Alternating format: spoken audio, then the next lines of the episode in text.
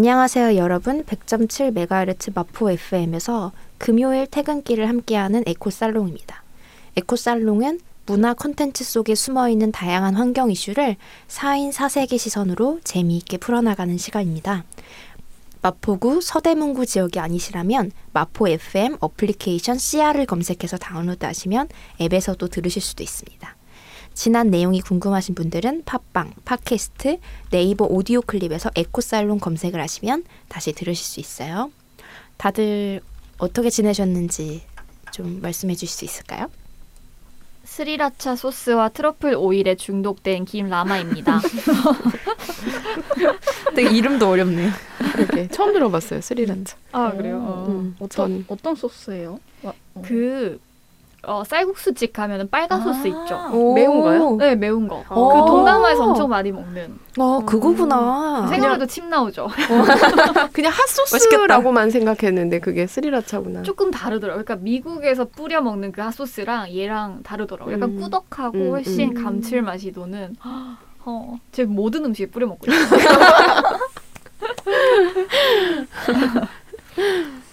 아, 네. 저는 건강한 삶을 위해 밀프렙을 시작한 올리브입니다. 오, 어. 지- 올리브 진짜 부지런한 것 같아. 그러니까. 이제 아니요, 아니요. 밀프레까지. 이제 이제 막 시작해서 아직 음. 잘 몰라요. 음. 밀프렙이 이제 모르시는 청취자분들 있으니까 말씀드리자면 음, 음. 이제 식사 준비라고 생각하시면 되고 4, 5일치 분량의 식사를 미리 좀 준비하는 거라 생각하면 되는데 음. 이게 그냥 아, 음식물 쓰레기를 줄이는 것도 도움이 될 것 같고 좀 아무래도 제가 채식을 하다 보니까 좀 도움이 될 것 같아서 미리미리 생각해 놓으면 막 정크 채식을 안 하게 되더라고요. 맞아요. 막 음. 파스타나 이런 거좀 줄이게 되고 음. 그래서 그런 걸 위해서 밀프렙을 하게 된 것 같습니다. 음, 너무 훌륭합니다. 음. 뭐 뭐를 주로 해요? 메뉴라고 저는 해야 되나? 버섯을 진짜 좋아하거든요. 아, 버섯이랑 그리고 웬만한 야채 뭐 시금치, 뭐 당근, 뭐 애호박 다 좋아해서 음. 요새는 또 가지에 또 빠졌어요. 가, 아, 마라가지 튀김이라고 음. 엄청 맛있는 거예요. 여기 합정 근처에 그 술집이 있는데 음. 비건 술집이 있는데 어. 거기서 마라 가지 튀김을 내는데 너무 맛있어서 그거를 좀 해보고 싶습니다. 네. 음. 해보고 싶. 그럼 저 질문. 음. 정크 비건이 뭐예요? 약간 그런 거예요. 뭐 내가 정말 건강하게 채식을 하는 게 아니라 음. 라면 그리고 뭐 햄버거 음. 그리고 뭐막 아. 가공식품 파스타 이런 것도 그거잖아요. 신수한 탄수화물이 아니라 아, 아, 아. 가공된 탄수화물이라서 네. 이거를 자주 먹으면 안 되거든요. 아 그래요? 네. 아, 그러니까 몸을 위해서 방금 띵 하신 것 같은데. 아니, 뭐든지 뭐 육식을 하든 채식을 하든 사실 맞아요. 라면을 맨날 먹으면 안 좋듯이 아. 채식인도 똑같잖아요. 어, 그쵸, 네, 그쵸. 그래서 아무래도 그렇게 하지 말자. 아무리 음. 귀찮다, 귀찮아도 음, 아이고. 채식을 하게 되면 아무래도 요리를 많이 하게 되니까. 그렇군요. 음. 저한 2, 3일 연달아 점심마다 그냥 제일 편한 게 파스타니까 맨날 음. 파스타 먹는데 약간 띠용했어요. 어, 그러시. 어, 아니 근데 파스타도 약간 좀 건강한 파스타도 있을 수 있고. 오일 파스타. 네. 네, 저는 애플민트를 어디서 받았는데 그거를 좀 이렇게 뿌리 내리기 물로 뿌리 내리길 수가 있어요. 아. 그래서 그거를 다 이렇게 그 가지를 갈라가지고 하나씩 심었는데 지금 잘 자라고 있어요. 그래서. 그거에 빠진 벌통입니다.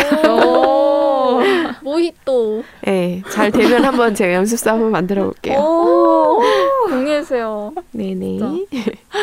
음.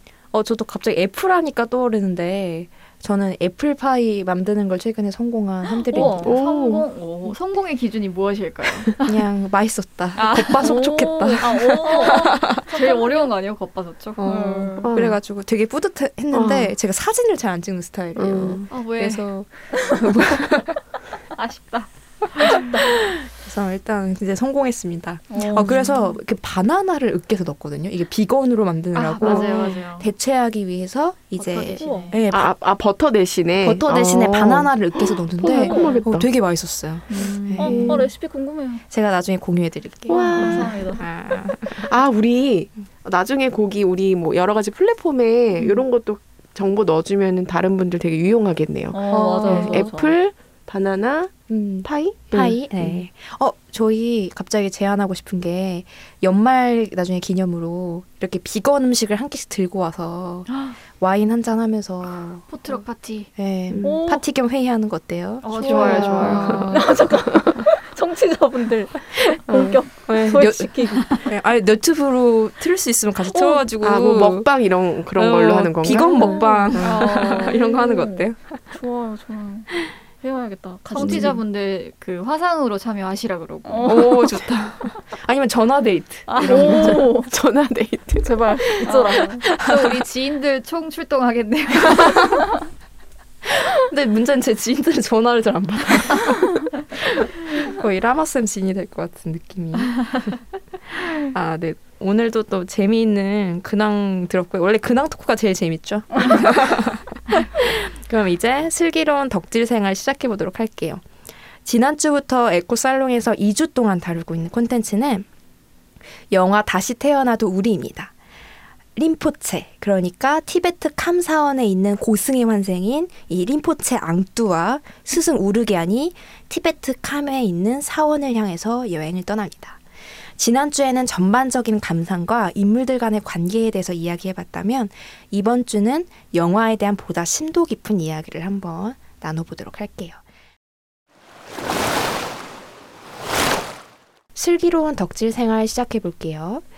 음, 이 1부에서는 조금 이 여기가 티베트 불교가 아무래도 나오다 보니까 저는 이게 좀 흥미롭더라고요. 음. 그래서 뭐 혹시 사후 세계에 대해서 어떻게 생각하시는지, 전생을 믿으시는지 좀 이런 얘기도 해보고 싶었고 조금 평소에 뭔가 불교의 어떤 세계관, 약간 이런 음. 거에 혹시 관심 있으신 부분이 있는지도 좀 듣고 싶었어요. 음, 저는 사후 세계에 대해서 상상은 많이 해봤어요. 왜냐면은 요새 그 영화 코코라고 이제 음. 주인공이 이제 매달 제사를 하면 이제 죽은 선조들이 이렇게 와가지고 이제 같이 축제를 한다 뭐 이런 식의 스토리였고 또 제가 요새 즐겨보는 네플땡땡의 그 드라마 굿플레이스라는 드라마도 아. 죽음 사후 세계에 관해서 다루는. 예요- 내용이에요. 그래서 자기가 죽으면 자기가 전생에 그 어떤 행위를 했느냐, 좋은 선한 일, 악한 일을 어떻게 많이 했느냐에 따라서 good place, bad place 이렇게 나뉘거든요. 음, 점수 매겨가지고. 예, 그런 걸 보면서 사후 세계라는 걸 이렇게 좀 다양하게 좀 해석한다면 나는 어떤 사후 세계를 가게 되고 어떻게 될까 이런 걸 어. 생각을 좀 많이 해봤던 것 같아요. 그래서 음. 그렇게 생각하자니까 뭔가 이번 생에 좀 잘 살아야겠다. 약간 이런 음. 어, 나쁜 일 하지 말아야겠다. 뭐 그런 생각이 들더라고요. 예. 음. 이번 생은 망했다라는 말이 이제 쉽게 나오지 않는 거죠. 그러니까요, 그러니까요, 그러니까요. 망했으면 안 돼, 망하면 안 돼. 그럼 그치, 이상한. 데 갈 수 있어. 저는 또 한국에서 매우 흥행했었던 영화 중에 아, 신과 함께. 어, 맞아, 어, 맞아. 맞아요. 어, 주호민 웹툰 작가의 신과 함께 원작을 바탕으로 만든 영화이죠. 음. 저는 그 원작부터 되게 열심히 봤었는데 웹툰 거기서 그려지는 우리나라의 그 토속적인 전통적인 사후 세계에 대해서 뭐 49제 뭐뭐 일곱 번의 재판을 받고 그래서 환생을 할 것인지 안 뭐 영원한 지옥으로 떨어지는지 이런 것들을 재판하는 내용이 나오는데 그 세계관도 세계관이라나요? 그그 음. 정보도 너무 신기하고 좋았어요. 맞아. 신선했어요. 음. 보셨 보신 분저 계세요? 다 봤어요. 네, 저도 봤어요. 어. 음.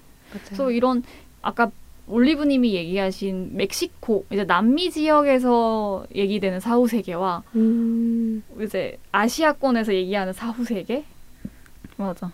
또 뭐가 있지? 유럽의 그 뭐 기독교적인 사후 세계, 아, 천국까지. 천당가 음. 어, 그런 것도 다 너무 다 제각기 달라서 신 신선해요. 음, 어, 그니까요. 그러네요. 비교해봐도 재밌을 것 같아요. 응, 응, 응. 그러니까 저는 또 되게 재밌는 부분이 뭔가 약간 우주랑도 되게 이어져 있는 것 같아요. 그러니까 음. 우리가 universe. 네, 우주의 시작을 되게 궁금해하잖아요. 음. 그러니까 뭐 우리가 우주, 우주 에서 온 존재잖아요. 우리의 몸이 되게 우주의 물질하고 되게 비슷하게 되어 거의 음. 비슷하게 돼 있다고 해요.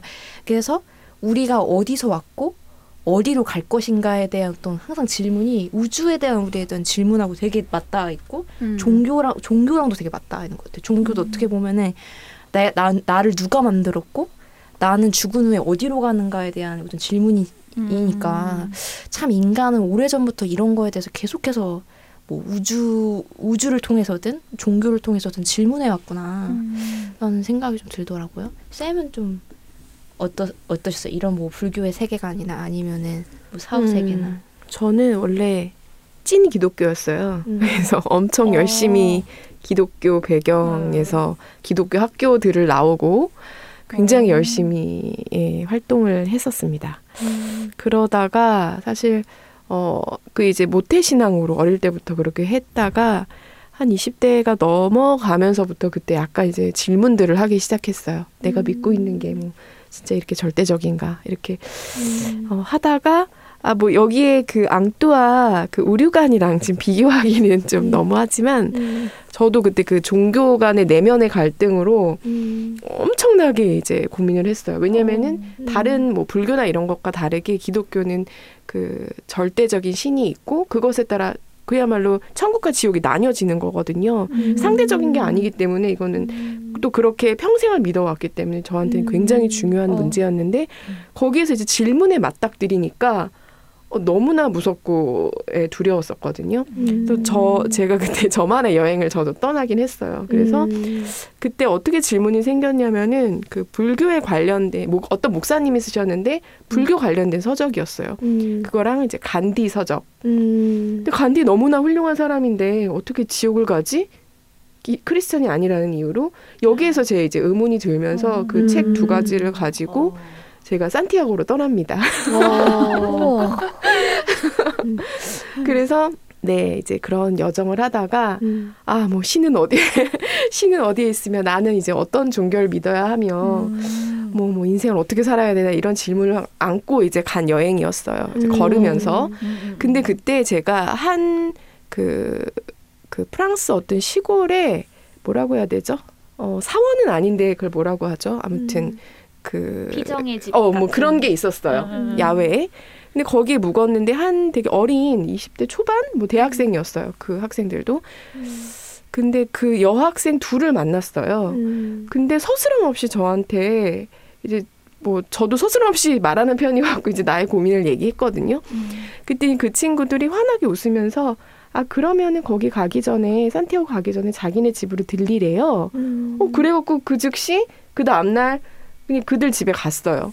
그랬더니 그 친구들이 어 자기 집을 그냥 열 저는 완전한 이방인이잖아요. 하룻밤만 같이 그 게스트하우스에 게스트하우스는 아니고 그 숙소에서 잔 열쇠를 주고 그 친구는 자기 남자 집으로 가고 근데 제가 거기 며칠을 묵으면서 저한테 지극히 그 환대를 해주는 거예요. 음. 근데 그때 제가 밤마다 눈물을 펑펑 흘리면서 음. 내가 무엇을 찾으러 어떤 뭐 진리, 음. 뭐 어떤 신을 찾으러 이렇게 내가 왔나. 음. 그러면서 이 친구들의 그 사랑과 낯선이에 대한 그 환대를 가지고 그날 밤 제가 산티아고를 끝까지 가는 걸 접어요.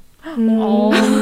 오. 접고 아 이거다. 얘네들이 나한테 알려줬다라는 오. 이제 그거를 이제 지- 그 당시에는 그렇게 깨닫고 음. 깨달아도 참 사람 실천은 잘 안 되더라고요. 음. 근데 아무튼 그 당시에는 그렇게 음. 깨닫고 다시 한국에 와가지고 음. 네, 이제 기독교를 조금 네 안녕하긴 했는데 음.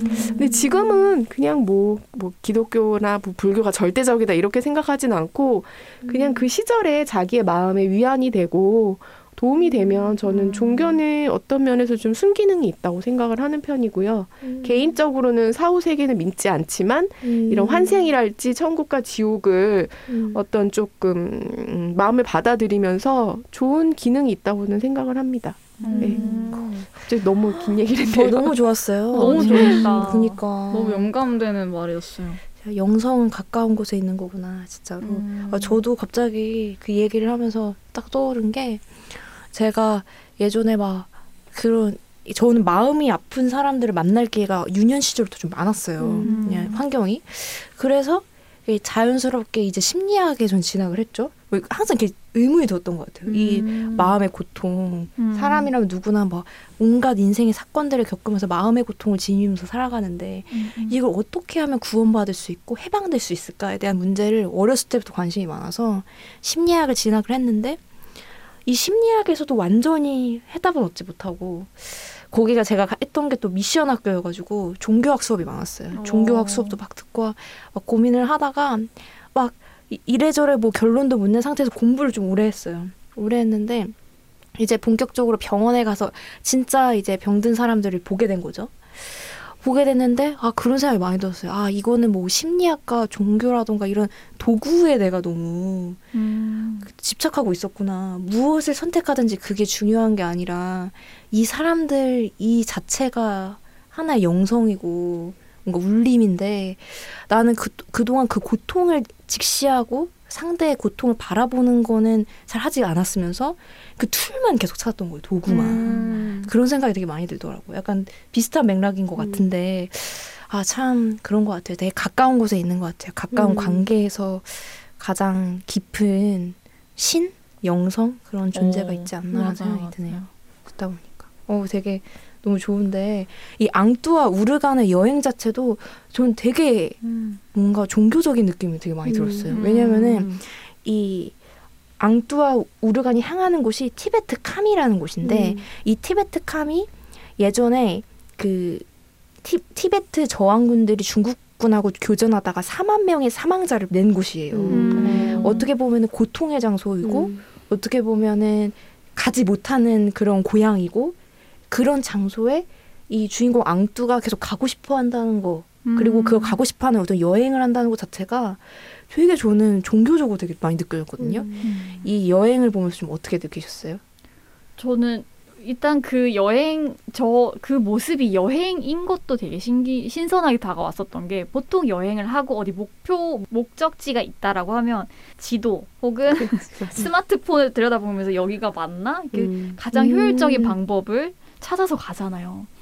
그- 근데 이 분들은 그냥 둘이 두런두런 이야기를 하면서 소불 조심하세요 이러면서 그냥 그냥 무작정 걷잖아요. 그래서 이렇게 히치하이킹도 하다가 되면은 얻어 타고 안 되면 그냥 걸어가고 음. 그런 식으로 가다가 결국은 이제 그 산을 오르는데 제가 이걸 찾아봤어요. 도대체 음. 어느 정도의 거리인가. 그래서 음. 인도의 샥티에서 인도의 바라나시를 거쳐 이제 시킴까지 가잖아요. 음. 그러니까 그 거리를 그 구땡 지도에서 찾아봤더니 약 1,900km예요.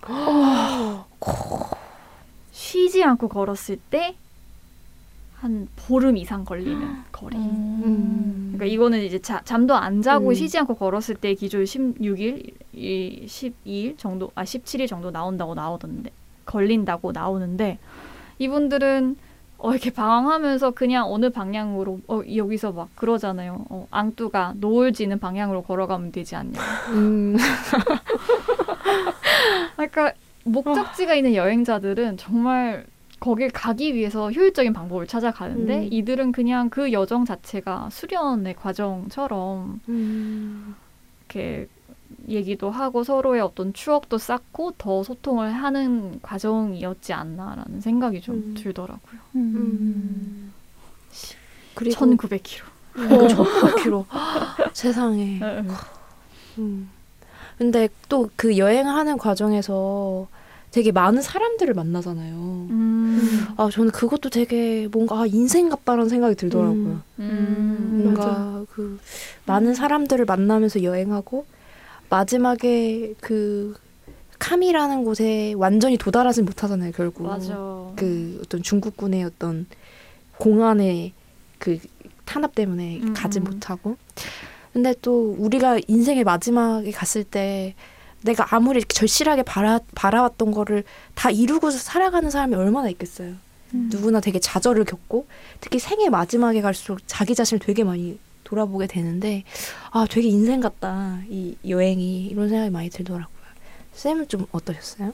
저 드레쌤 말 들으니까 생각이 딱 났던 게 저는 여행이라는 거를 원래 혼자 주로 했던 사람이었고 혼자가 초- 최고다라고 생각을 했던 사람인데 최고다. 네, 이번에 앙뚜랑 오르간이 동행을 하는 거 보면서 저- 저만의 새로운 종교가 생긴 것 같았어요. 그냥 음. 삶은 혼자가 아닌 함께의 이야기다라고 제가 최근에 되게 잘 읽고 있는 책의 부제인데 음. 원래는 제가 혼자라고 외쳤던 사람이 함께를 외치게 됐던 게 이 영화를 통해서도 그렇게 느꼈지만 뭔가 저한테 있어서 진짜 내가 이- 인생을 사는 기쁨이 나 혼자 잘 먹고 잘 사는 것에서 나오는 게 아니라 음. 남을 돕고 그 남을 도움으로써 사람들이 되게 기, 행복해 하잖아요. 그걸 보는 것만으로도 되게 저한테는 되게 큰 기쁨으로 다가오더라고요. 그래서 맨날 예전에는 뭐 나 혼자 돈 잘 벌면 되고 나 혼자 돈 많이 벌어서 나, 나한테 많이 쓰자라고 생각을 했던 사람인데 이제는 뭔가 함께 그러니까 음. 내가 돈 많이 벌어서 우리 함께 쓰고 뭔가 최대한 공동체적인 삶 그런 음. 삶을 지향하게 됐고 그런 걸 이 영화도 그렇고 요즘 들어서 막 그런 생각을 많이 했던 것 같아요. 그래서 음. 앙뚜 오르간을 보면서 더 음. 그쪽으로 좀 많이 음. 마음가짐을 하게 됐던 그런 음. 생각이 들었습니다. 음. 성숙한 올리브인데요. 오늘은 또 저번 주에 서준주 성숙해진 올리브. 저 또 생각이 나는 게 이건 약간 둘의 이야기에서 벗어난 이야기지만 음. 촬영 감독 너무 힘들었겠다. 아 맞아 그 음. 감독님. 맞아. 어, 그, 이, 이 티베트로 넘어가는 그 높은 산맥이 뭔지는 모르겠는데, 음. 지도에 나오나?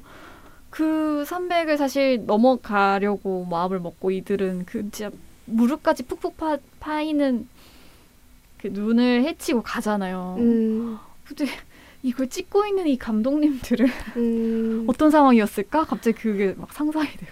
제가 이 영화 궁금해서 좀 찾아봤거든요. 응. 실제로 어. 이 영화를 촬영하다가 코디네이터가 한 명이 도망갔대요. 아, 어떡해. 그리고 그 제작진들이 어. 자면서 중국군들이 자기네들을 체포하는 그런 꿈을 계속 악몽을 꿨대요. 음. 어떡해. 그럴 정도로 이 감독도 그렇고 되게 촬영진들이 되게 많이 고생했다고 아. 하더라고요. 제가 그런 걸 보면서 한 명이 진짜. 도망갈 정도면 진짜 힘들었겠구나. 음. 코디네이터면 현지 사람일 거 아니에요. 음. 근데 현지 사람도 도망갈 정도면 아 그런가요? 음. 코디네이터? 음. 어 그런가?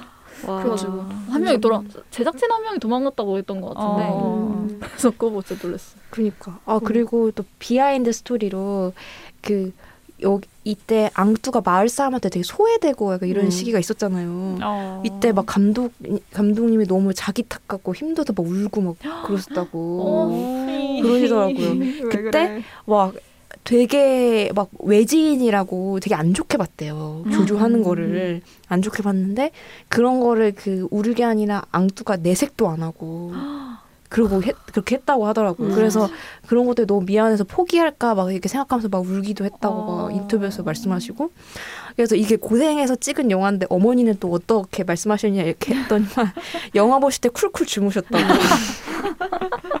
어, 그날 바쁜 일이 있으셨을 거예요. 네, 그러니까 그런 웃음과 슬픔을 같이 어. 준 저- 인터뷰였습니다. 그 중간에 앙뚜가 혼자 그 스승님이 잠시 읍내에 돈 벌러 가셨던 음. 동안에 앙뚜가 혼자 불 붙이다가 기름을 맞아, 맞아. 막 들이부어가지고 불이 막 나잖아요. 맞아. 그래서 나는 그 보, 보는 순간 어떻게 어떻게 감독님 빨리 도와줘야 되는데 맞아. 왜 안 도와줬을까 이러면서 음. 생각했는데 그 다큐 정신. 영화는 이제 감독이 절대 가- 개입하면 안 되겠죠. 네, 그래야 될 것 같아요. 저도 그래서 말하잖아요. 음. 어. 영화가 너무 좋아갖고 감독을 안 찾아볼 수가 없더라고요. 아. 그리고 마치 한국 감독이 찍었다기보다 외국 다큐 같은 느낌이 좀 많이 들었잖아요. 맞아 맞아. 그래서 봤는데 그 감독이 그 영화를 8년인가 9년을 어. 찍은 거래요. 그리고 음. 2년인가를 편집을 해서 아. 근 10년에 걸친 그 작품이었다고 하더라고요. 우와, 2년 편집 네. 진짜 그리고 끔찍하다. 아, 그래서 너무 대단하다고 생각이 들었고, 음. 근데 그 뭐가 좋았냐면은 음. 그 사람들이 그 인생 그 삶을 단뭐뭐 1, 2년 만에 담고 싶지 않았다라는 거예요. 음. 분명히 그 좀 긴 시간 동안에 나오는 그 사람들의 면면이 있을 텐데 음. 그래서 그렇게 했고 실제로 아까도 얘기했지만 그 림포체 가짜 림포체라는 말이 나오고 음. 이제 음. 그 상황이 어려워지면서 영화 제작 기간도 이제 길어지니까 동네 어. 사람들한테 돈 받는 거 아니냐 지금 음. 그 림포 그 스승을 의심했대요. 왜냐면은 그 림포체라는 그 이제 어떤 주제를 가지고 돈 벌려고 그 좀 악용하는 건 아니냐 이런 게 동네 근데 그 동네라는 게 우리 보다시피 얼마나 작은 동네예요.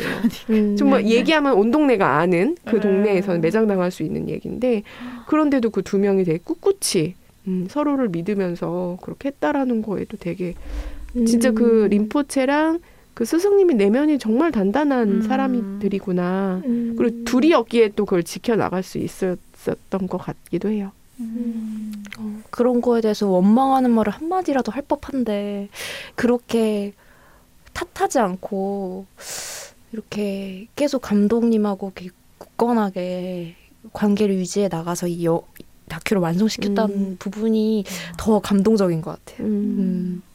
음. 아, 이렇게 뭔가 마음 찡한 얘기를 또 많이 해봤는데요. 그러면 잠시 쉬었다가 슬기로운 덕질 생활 다시 이어나가 보도록 할게요.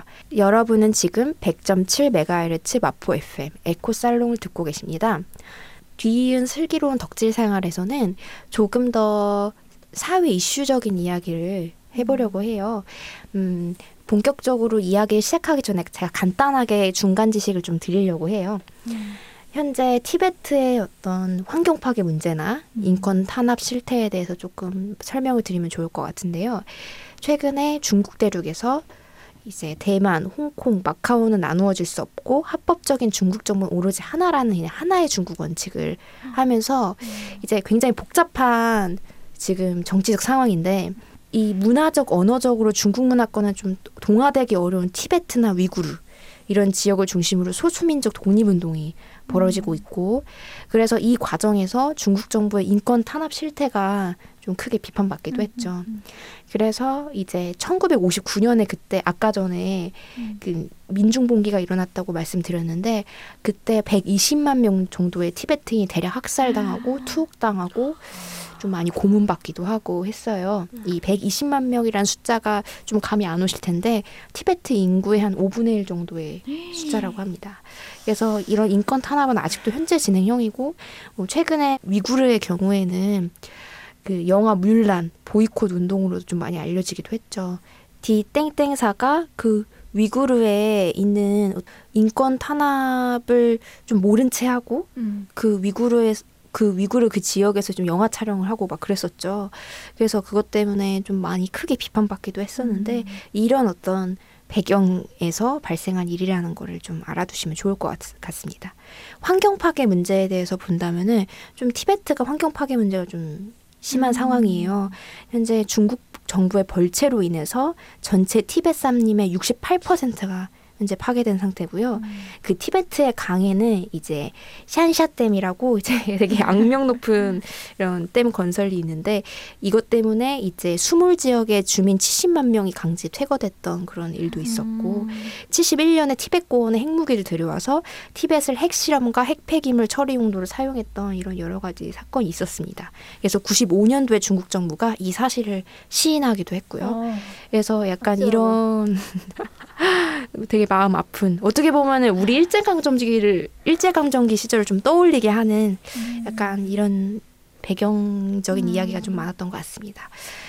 이런 거 좀 각자 보시면서 어떤 감정이 드셨는지 어떤 생각이 음. 드셨는지 좀 공유해 볼까요? 아니 일단은 이거를 몰랐다는 게 너무 음. 또 반성하게 되네요. 저는 이런 걸 몰랐고 또 중국이 이런 하나의 민족 뭐 이런 거는 대충 알고는 있었지만 이 영화를 보고 나서 더더욱 말이 안 됐다고 생각을 했어요. 이거 이 사람들은 앙뚜와 오류간 포함해서 그 지역에 살고 있는 사람들은 제가 보기엔 도저히 중국과 연관성이 없는 그냥 독립된 민족으로 보였었는데 근데 이제 중국 특히 위구르는 카자흐스탄 완전 중동 있고 그리고 티베트 같은 경우는 인도 바로 옆에 있는데 사실상 베이징과 굉장히 먼데 이거를 어떻게 하나로 통일시키겠다는 건지 저는 그것조차 되게 이해가 안 가서 이거는 그냥 그들의 이익 그냥 하나 통일됐을 때 그 공화 공산당이라는 지배 체제가 되게 되게 명확해지잖아요. 통치하기도 되게 쉬워지고 그냥 그걸 목적으로 한 거지 정말 순수하게 이 소수 민족을 존중하고 보호하기 위해서 펼친 정책은 절대 아닌 것 같아요. 이 소식을 들어보니까 음. 그런 생각이 드네요. 음. 이게 제국주의의 얼굴이 똑같다? 약간 이런 음, 말이 그 시선으로부터라는 네. 정세랑 작가 책에 나왔었잖아요. 음, 근데 그게 참 많이 들, 들더라고요. 뭔가 힘을 가졌을 때 그 힘을 어떻게 사용하느냐. 음. 약간 그게 정말 약자에 대한 태도를 보여주는 것인데 음. 참 그런 면에서 좀 아쉬운 점이 정말 많은 것 같아요. 좀 다른 분도 어떻게 보셨어요? 방금 그 뉴스를 조금 검색해봤는데 이미 그 티벳 승려들 중에서 티벳의 어떤 독립을 주장하며 음. 분신을 하신 음. 분들이 100명이 넘었다고 해요. 음. 그래서 사실은 그 분신을 하신 분 중에 어 저희 초창기에 분신하신 분 지금 승려분의 성함이 기억이 안 나는데 그분도 아주 큰 스승이셨다고 해요. 음. 그분도 이제 분신 투항을 하시면서 근데 이게 어떤 수련의 경지일 수는 있겠지만 그 당시에 그 다 몸이 제 더미가 돼서 사리가 나올 때까지 소리 한번 지르시지 않으시고 음. 분신을 하셨던 그 투항을 하셨던 기사를 읽었던 게 기억이 납니다. 음. 아, 저는 너무 참담해서 정말 어떻게 뭐 음. 무슨 말을 해야 될지 잘 모르겠어요. 왜냐면 이게 중국이 너무 거대하고 음. 이게 하루 이틀이 아니라 굉장히 수백 년 동안 그 소수민족들을 지배하는 음. 그런 힘을 길러왔던 그 중화사상이라고 해야 되나요? 음.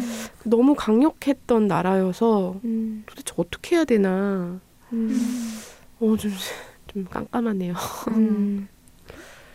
앞으로 경제적으로나 정치적으로나 이제 중국이 굉장히 강한 영향력을 음. 이제 끼치는 시대가 찾아올 텐데 그때 우리가 어떻게 이런 그 사이에서 소외된 어떤 약자 이런 이런 거에 대해서 어떻게 우리가 좀 더 목소리를 높이고 이야기할 수 있을지에 대해서 이제 좀 생각을 해봐야 될 것 같아요. 이거는 반드시 중국만의 문제가 아니라 뭐 맞아요. 미국도 그렇고 뭐 유럽도 그렇고 옛날에 유럽 제국주의 시대 때 엄청 많이 인- 그쵸. 식민지 가가지고 인종 탄압하고 음. 성 착취하고 엄청 그랬었잖아요. 이거는 어떤 힘을 가진 뭔가 주체가 버릴 수 있는 그런 인류의 역사에 수없이 반복해왔던 그런 문제이기 음. 때문에 이런 권위에 대한 어떤 저항 이런 거를 항상 마음속에 가지고 이제 해야 될 것 같습니다. 살아가야 될 것 같습니다. 음. 아, 그래서 저도 아, 참 마음이 답답하더라고요. 인류는 음. 왜 이렇게 바뀌지를 않는 걸까? 인류의 역사는 왜 인간은 멍청한 실수를 반복하는가. 근데 저는 좀 궁금한 게 중국이 왜 이런 그런 소수민족을 보내주지 못하는 거예요? 음, 왜 아, 그냥 독립을 못 시키는 거예요? 아, 그거 왜냐면은 특히 응. 이제 티벳이랑 위구르가 가장 그 독립 운동이 심한데 그게 시작이 되면은 이제 55개 음. 그 55개인지는 정확히 모르겠어요. 하여튼 50여 개의 소수 민족들이 다 독립 운동이 촉발이 될 것이고 음. 그러면 대만, 홍콩 그 유사한 그 긴밀한 그 연관성을 갖고 있는 나라들이 이제 중국에서 뭐 이제 심정적으로나 경제적으로 많이 독립을 할 거기 때문에 굉장히 중요하죠. 중국의 아. 어떤 중앙 정부 입장으로서는 이 티베, 티벳이랑 위구르를 지키는 게 굉장히 중요 한 입장인 거라고 하더라고요. 대체 뭘 위해 지키는 건가? 강한 힘이겠죠. 권력과 어떤 그 힘을 잃고 싶지 않으니까 그렇죠. 음. 그렇겠죠. 이 권력과 힘의 틈바구니 속에서 쓰러져가는 이런 사람들 음. 아 이런 거 생각하면 진짜 너무 마음이 아파요. 지금 현재에도 음. 누군가는 핍박받고 있을 거고 이런 힘에 의해서 이렇게 눌리고 있을 거고 이런 생각을 하면 참 마음이 아프고 그렇죠. 심지어 그 홍콩 같은 경우 지금 요즘 시민운동이 예전에 저희 광주운동처럼 음. 일어나고 음. 있잖아요. 맞아. 심지어 요즘 시대에도 그 시진핑 정부가 음. 그 홍콩의 그 인사 운동하는 사람들을 지금 계속 실종이 되고 있어요. 실질적으로. 음. 근데 너무 자명하잖아요. 음. 지금 이 시대에 도시에 사는 사람들이 실종이 됐다라는 게 그런 음. 시대니 뭐 그 티베트나 위구르 같은 데는 더 심하게 돼야겠죠. 음. 말도 안 되는 것 같아. 21세기인데. 음. 그러니까 자연도 되게 뭐 생명 다양성 존중하자 하는데 어떻게 인간의 다양성을 존중하지 않는 건지 음. 이상하네요. 개인의 종교적 자유의 권리가 있지 않나요? 자기가 믿는 것을 믿을 권리가 있는 거라고 생각하는데 음. 그걸 국가가 나서서 개인의 그런 권리를 침범하는 거잖아요. 저는 그게 맞지 않다고 생각하고 아까 드리쌤께서 말씀하신 것처럼 우리가 목소리를 내고 또 저는 또 국제사회가 좀 이런 거를 많이 내야 된 내야 냈으면 음. 좋겠어요. 음. 어, 그러려면 뭐 우리의 관심도 필요하겠지만 음. 최근에 뭐 연결된 문제들 너무 많잖아요. 아까 뭐 중국의 1대1로 음. 음, 음, 음. 1대1로도 사업도 그렇고 후쿠시마 오염수 방류도 그렇고 음. 정말 이게 떨어져 있는 남의 일이 아닌데 국제사회에서 목소리를 정말 내야 되겠다는 생각이 음. 들었어요. 음. 결국은 그렇게 국가와 본인의 뜻이 맞지 않는 종교라던가 그 뭐 언어도 있을 테고 여러 가지 이유로 맞지 않는 않지만 본인의 신념을 지키고자 하는 분들이 이제 난민이 되는 거죠. 어, 음, 맞아요, 맞아요. 그래서 이주를 하시기도 하고 저는 그래서 이런 생각을 계속 하다 보면 이것도 근본적인 질문이긴 한데 국가는 무엇을 위해 존재하며 국경은 무엇을 위해 나누어져 있는가라는 생각을 자꾸 하게 되는 거예요. 음. 약간 국가가 자꾸 다른 존재를 증오하게 되는 음. 약간 국가 국가를 부, 국가 국가 사이 어떤 경계를 분열시키고 음. 나 다른 국가 나 다른 민족 나가 다른 종교를 가진 사람에 대해서 증오의 마음을 갖게 하는 음. 그런 수- 자꾸 그런 수단으로 사용되고 있는 게 왜 그런 걸까 뭐 이런 생각도 되게 많이 들고. 참 이 힘을 갖고 싶어하는 인간의 본성이 되게 이용하는 것 같아요. 이런 국가 체제라던가 맞아요. 권력 체제를 계속 이용을 해가지고 자기 어떤 욕망을 위해서 음. 국가를 운영하는 약간 이런 현실이 좀 있는 것 같아요. 음, 음, 음, 음.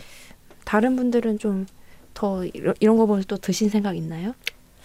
그래서 저는 이거를 뭐 국 가 아까 국제사회 이야기를 하셨잖아요. 근데 이제 국제사회라고 하면 되게 포괄적이니까 뭐 중국이 이렇게 한다, 일본이 이렇게 했을 때 나라에서 목소리를 내기는 되게 조심스러울 것 같아요. 음. 너무나 이제 뭐 경제라든지 이렇게 음. 얽혀 있기 때문에 그래서 이런 시민 사회가 앞으로는 좀 더 힘을 음. 연대를 해서 시민 사회 연대에서 좀 목소리를 많이 내줘야 되는 음. 시대가 아닌가 음. 좀 그런 생각이 들어요. 그래서 어떤 그 예를 들어 홍콩에 뭐 시위를 할 때도 뭐 한국에 있는 시민 단체들이 힘을 뭐 연합을 해서 보태준다든지 음. 뭐 이런 식으로 좀 운동을 하는 게 필요할 것 같아요.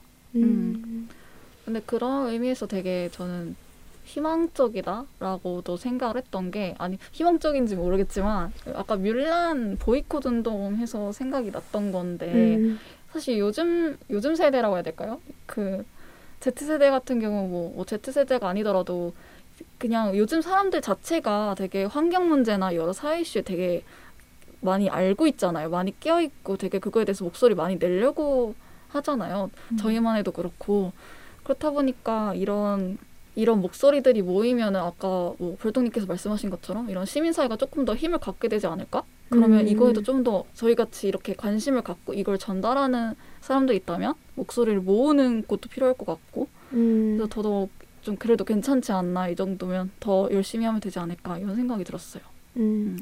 그 인류의 역사를 보면 항상 이런 중요한 순간에 목소리를 내고 힘을 보태준 건 되게 민중들이었던 것 같아요. 일반 민중들. 저번에 체르노빌 때도 음.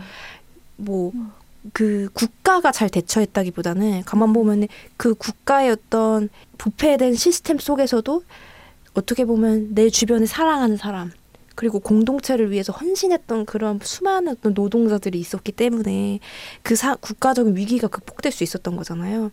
사실 우리나라도 가만 보면은 그 일제강점기 때 그러니까 정부가 제 역할을 제대로 하지 못했을 때 많은 어떤 민중들이 다 독립운동하시고 되게 다 어떤 자유를 쟁취하기 위해서 많이 운- 목소리를 높이셨잖아요. 이런 것처럼 진짜 언제든지 풀뿌리에서부터 많은 변화가 시작이 되는 음. 것 같습니다. 홍콩 사태를 보면서 사실은 우리나라가 아쉽게도 중국의 뭐라 해야 되죠? 눈치를 많이 보니까 우리나라도 정말 힘들게 이제 민주화 80년대 그걸 겪으면서 성장해온 나라인데 그걸 성취해온 나라고 홍콩을 보면서 그런 동질감을 많이 느낄 텐데 그 우리 어떤 나라의 지도자층도 그 모든 시대를 지나, 지나왔던 기성세대일 텐데도 불구하고 어떤 국제 정치의 어떤 dynamic이라고 할까요? 그 힘겨루기, 혹은 그런 눈치 보기, 싸움 그것 때문에 지지건 지지를 하지 않건 어, 거, 거기에 대한 명확한 목소리를 내지 못한다는 사실이 조금 안타까웠어요. 음, 그래서 진짜 쌤들 말대로 정치란 뭔가 음, 그러니까요.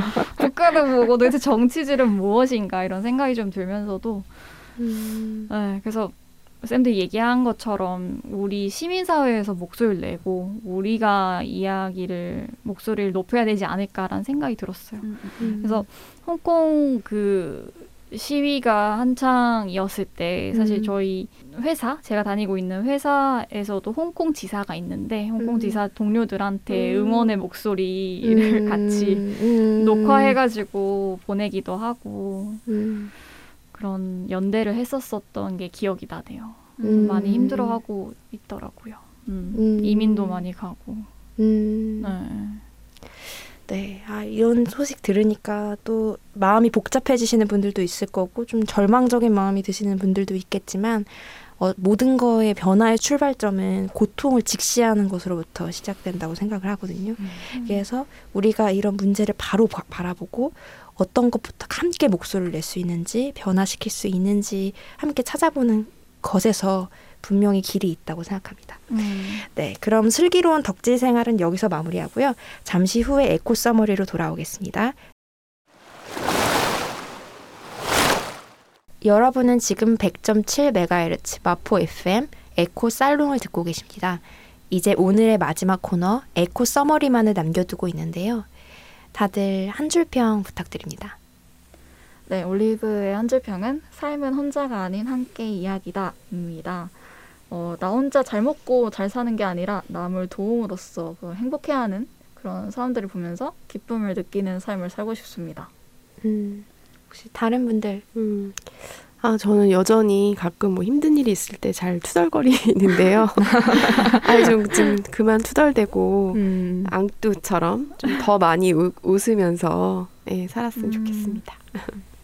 저는 제가 좋아하는 대사를 선택했는데요. 도시에 간 앙뚜가 스승에게 하는 얘기 대사였어요. 스승님, 여기는 별이 하늘에 없고 산에 붙어 있어요. 음, 이제 별이 쏟아지던 지역에서 살다가 음. 도시에 와 보니 가로등이 이제 빽빽하게 켜져 있는 도시를 보면서 했었 앙뚜가 했었던 말인데요. 이렇게 아름답고 순수해서 더 슬펐던 영화였습니다. 음. 여러분도 얼른 봐보시길 강추드리겠습니다. 꼭 보세요. 네. 아, 저는 참 인생은 여행이다라는 거를 이 영화를 통해서 많이 느꼈어요. 음. 그래서 제 말과 글이 타인의 존재를 향해 떠나는 여행이 되기를 바라면서 이제 항상 글을 쓰도록 하겠습니다. 네, 그러면 이제 에코살롱 아쉽지만 인사드리려고 합니다. 다음 주부터 2주간은 월터의 상상은 현실이 된다를 준비했으니까 많은 관심 부탁드리고요. 저희는 발동 함드릴 김라마 올리브였습니다. 청취자 여러분 남은 한 주도 들숨날숨에 에코하시길 바라겠습니다. 안녕. 안녕.